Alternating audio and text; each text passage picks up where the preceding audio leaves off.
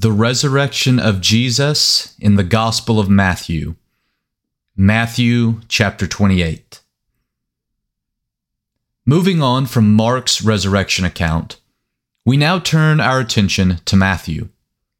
The Gospel of Matthew is, most likely, the second Gospel account, generally dated to 80 to 90 CE.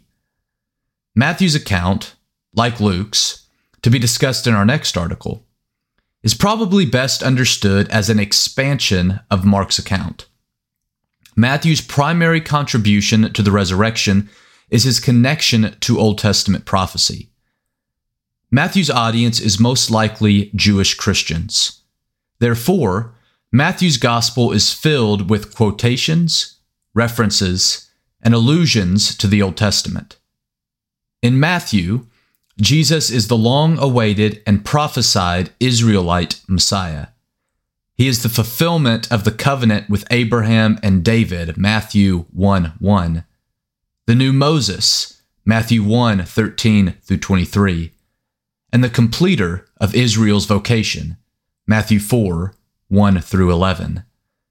As such, Jesus is the King, Matthew 1 2, an inaugurator of the kingdom of God, or, as Matthew prefers, the kingdom of heaven, which is found 32 times in his gospel. This Old Testament and Israelite emphasis can be seen in how Matthew tells the story of Jesus' resurrection by expanding Mark's account. For example, Matthew is the only gospel to speak about earthquakes and the resurrection of the saints in connection to Jesus' death and resurrection, Matthew 27, 51 through 52, and 28 and verse 2. Such imagery is apocalyptic in nature.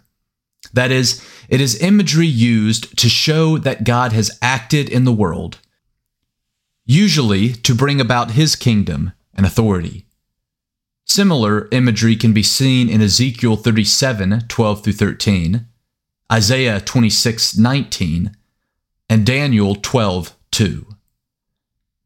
Also unique to Matthew is his conclusion with what we typically call the Great Commission, Matthew 28, 16 through 20. Jesus' words begin with his declaration, quote, All authority in heaven and on earth has been given to me, end quote. These words of Jesus not only connect us back to his model prayer in the Sermon on the Mount, where he says, quote, Your kingdom come, your will be done, on earth as it is in heaven, end quote, Matthew 6:10. But also to Jesus' kingship and the kingship of God prophesied about in the Old Testament. Examples include Psalm 2, 72, 89, and Daniel chapter 7. Bringing all this imagery together, what we see is Matthew showing the reader that Jesus' death and resurrection is a fulfillment of Old Testament prophecy as the establishment of the kingdom of God, over which Jesus is king. God has acted in the world to establish his kingdom, conquering the powers of sin and death. In Jesus' resurrection and the resurrection of saints, we get a taste of the fullness of the kingdom to come when we too will be resurrected.